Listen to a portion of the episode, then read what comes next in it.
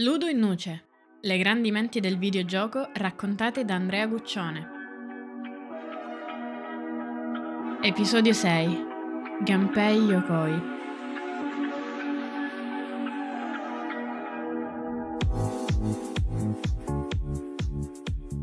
Se sei un ascoltatore o ascoltatrice che ha pienamente vissuto l'età dell'oro della tecnologia e soprattutto della moda, quindi anni 80 e 90, a suon di giradischi, Walkman, case di Barbie e programmi televisivi come Bim Bum Bam, allora sicuramente avrai sentito nominare, o ancora meglio, posseduto, un prodotto videoludico piuttosto famoso di quegli anni. È portatile e sicuramente ha segnato la tua infanzia. Sto proprio parlando del Game Boy, un oggetto davvero molto speciale, che non si limita a essere semplicemente il grande successo di Nintendo, ma è divenuto, con il passare degli anni, un vero e proprio status symbol, un oggetto assolutamente da possedere, anche per il solo fatto di avere a disposizione una vastissima quantità di colori da abbinare con i tuoi vestiti. Insomma, ebbe una pesante influenza nella cultura di massa. Se non fosse esistito il Game Boy, difficilmente avremmo concepito il gioco in mobilità come lo intendiamo oggi, quindi col cellulare, no? Questo successo è sicuramente merito di Gunpei Yokoi, il padre spirituale di questo prodigio di tecnologia, ma anche autore di grandi videogiochi come Metroid, Kid Icarus e Super Mario Land.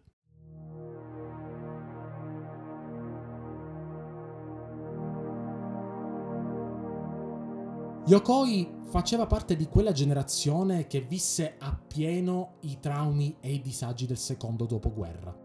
Un periodo che, come ci ha insegnato la storia, è segnato dai tragici bombardamenti atomici di Hiroshima e Nagasaki. Infatti, molta della popolazione giapponese visse nella fame e nella carestia. Sarà proprio grazie a suo padre, un farmacista di tutto rispetto, che la famiglia Yokoi si trovava in condizioni assai agiate ma di fatto vissero una vita abbastanza umile e senza entrare quindi nella dimensione del lusso. Gunpei non era un bambino particolarmente brillante a scuola, ma si distingueva senz'altro per la sua spiccata immaginazione e per la sua incredibile manualità. Infatti riusciva a costruire modellini di treni e altri piccoli giocattoli elettronici con quello che trovava a casa. Amava proprio inventare le cose e sarà proprio grazie a questo suo talento, dopo aver conseguito la laurea in ingegneria elettronica, a lavorare per Nintendo. Una Nintendo che ovviamente era molto diversa da quella che conosciamo oggi. Produceva cibi in scatola, carte da gioco, gestiva una catena di love hotel e un'altra di taxi.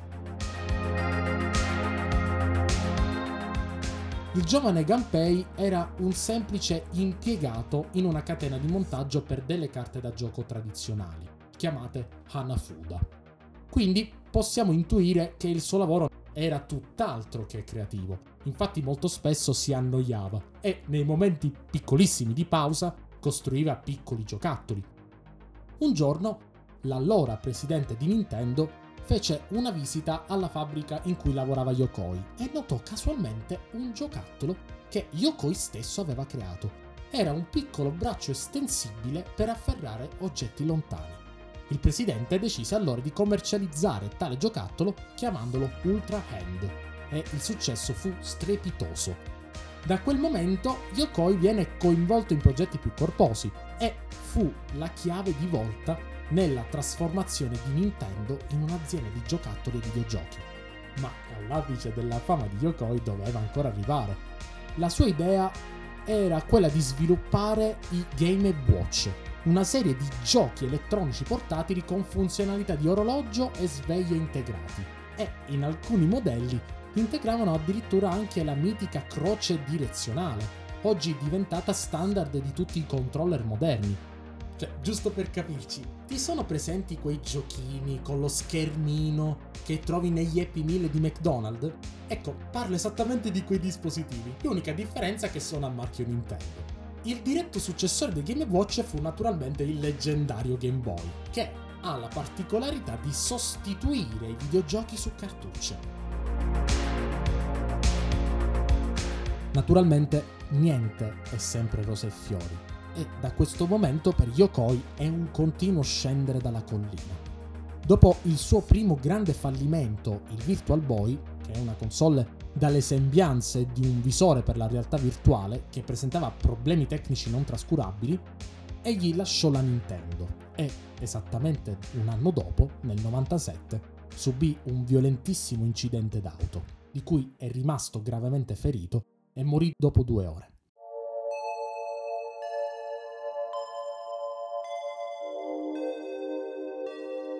Del resto si sa, un detto ci insegna che un giorno si sta con i tacchi, un altro con le ballerine. Questo è un modo di dire che la vita è fatta di alti e bassi. E Yokoi non era da meno, nonostante sia, almeno credo, la personalità più influente e imponente che Nintendo e l'intera industria abbia mai avuto. Nonostante siano passati più di vent'anni dalla sua morte, se non fosse per la sua visione d'insieme e per la sua filosofia, oggi l'intera industria dei videogiochi sarebbe completamente diversa. Questo settore ha avuto e possiede ancora oggi tantissime personalità di grande carisma, ma nessuno di queste potrà mai eguagliare questo genio ludico, che ha avuto la grande fortuna di essere nel posto giusto nel momento giusto. Hai ascoltato Ludo in Nuce, un podcast a cura di Andrea Guccione.